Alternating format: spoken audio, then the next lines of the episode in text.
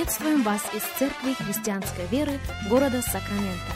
Мы молимся о том, чтобы последующие 15 минут послужили вашему назиданию и духовному утверждению. Присоединяйтесь к нашему эфиру, как пастор Сергей Головей предлагает вашему вниманию передачу «Настоящая истина». Здравствуйте, уважаемые радиослушатели! Сергей Головей у микрофона. Мы приходим к вам из Церкви Христианской Веры. Еще раз слова нашей благодарности, еще раз слова нашей признательности каждому из вас за то, что вы находите время быть частью нашего вещания. Для нас действительно большая честь с вами сегодня встретиться и продолжить наш разговор на тему Евхаристия глазами священных писаний. Евхаристия или святое причастие или преломление хлеба, как хотите, так и можете называть. И лучше было бы, наверное, сказать через призму именно Ветхого Завета. Наш базовый текст остается тем же. Это книга «Бытие», 14 глава, и вашему вниманию небольшой отрывок, начиная с 16 стиха. «И возвратил все имущество Илота, сродника своего, и имущество его возвратил, также и женщин, и народ.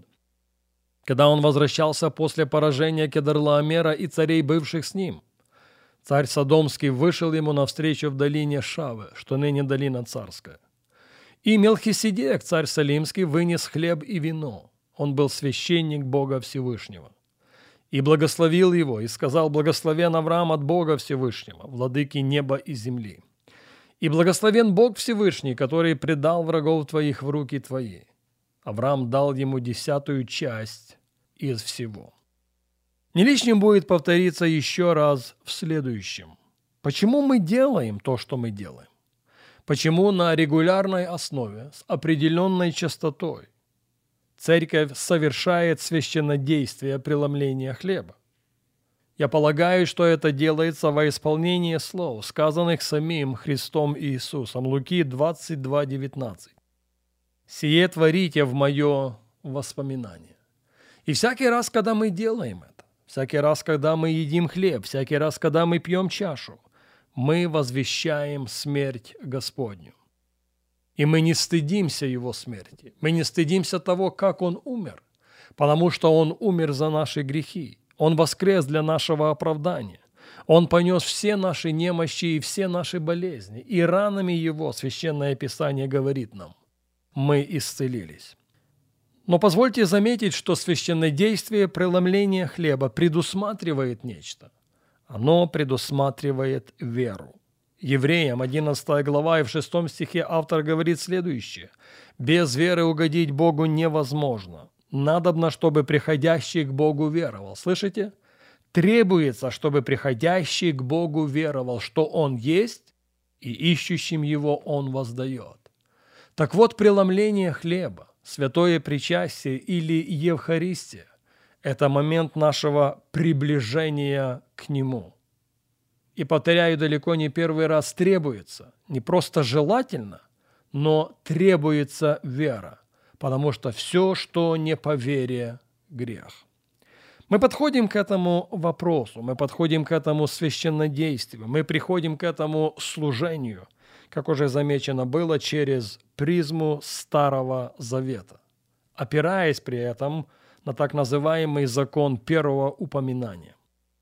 Закон первого упоминания утверждает, что для того, чтобы понять слово или доктрину, надо начинать с места священного писания, в котором впервые прямо или косвенно делается ссылка на это.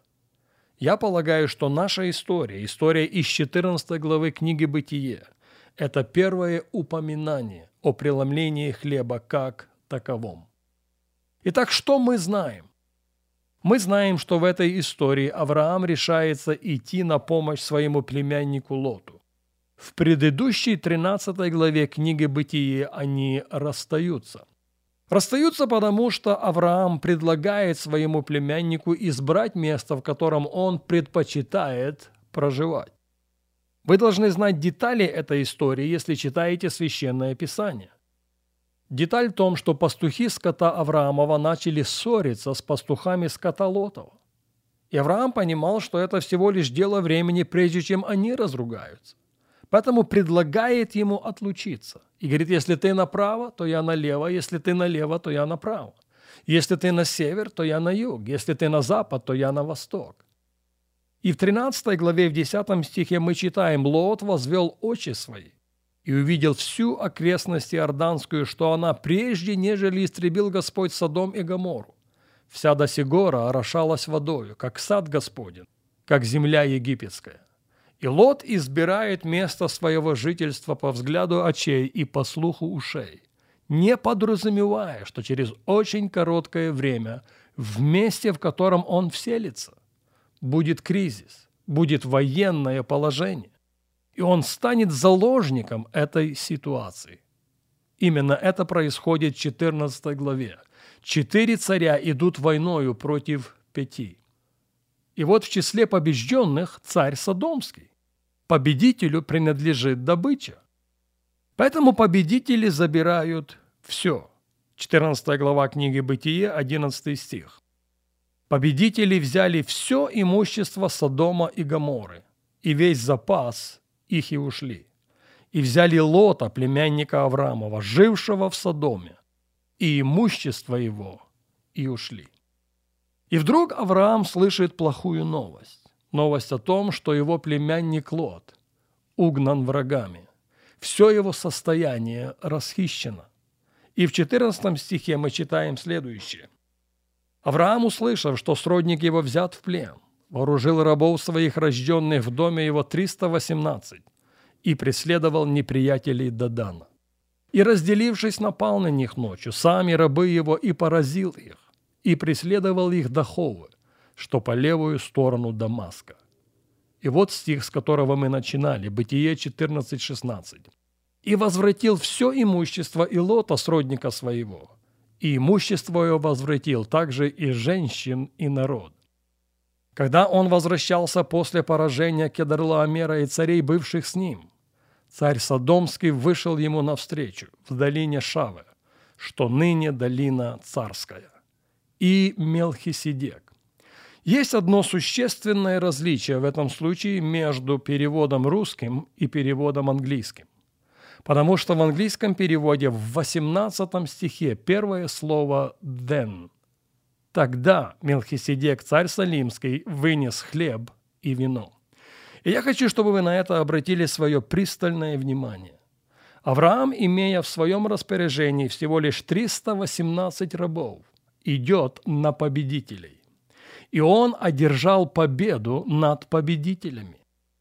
И когда он возвращается, когда он возвращается триумфально, навстречу ему выходит царь Содомский, побежденный, казалось бы, не представляющий уже самим собой абсолютно никакой угрозы. И вот в этот момент, именно в этот момент Мелхиседек выходит навстречу Аврааму. Послушайте меня и послушайте очень внимательно. Время появления Мелхиседека очень важно. Потому что он не выходит навстречу Аврааму, когда он идет сражаться с победителем. Он выходит навстречу Аврааму, когда ему предстоит разговор с побежденным царем Содомским. И я полагаю, что здесь есть очень серьезное и актуальное послание для каждого последователя Иисуса Христа – ведь же в случае с Авраамом можно было бы и недооценить угрозы со стороны царя Содомского. Он поражен, и этим все сказано. Как часто и мы, к сожалению, недооцениваем тот факт, что дьявол сошел в сильной ярости, зная, что немного ему осталось. И хотя он побежден Христом на Голговской горе, он ходит, как рыкающий лев. И есть в этом отношении одна вещь, которую мы очень хорошо должны усвоить для себя. Но о ней мы поговорим на нашей следующей программе.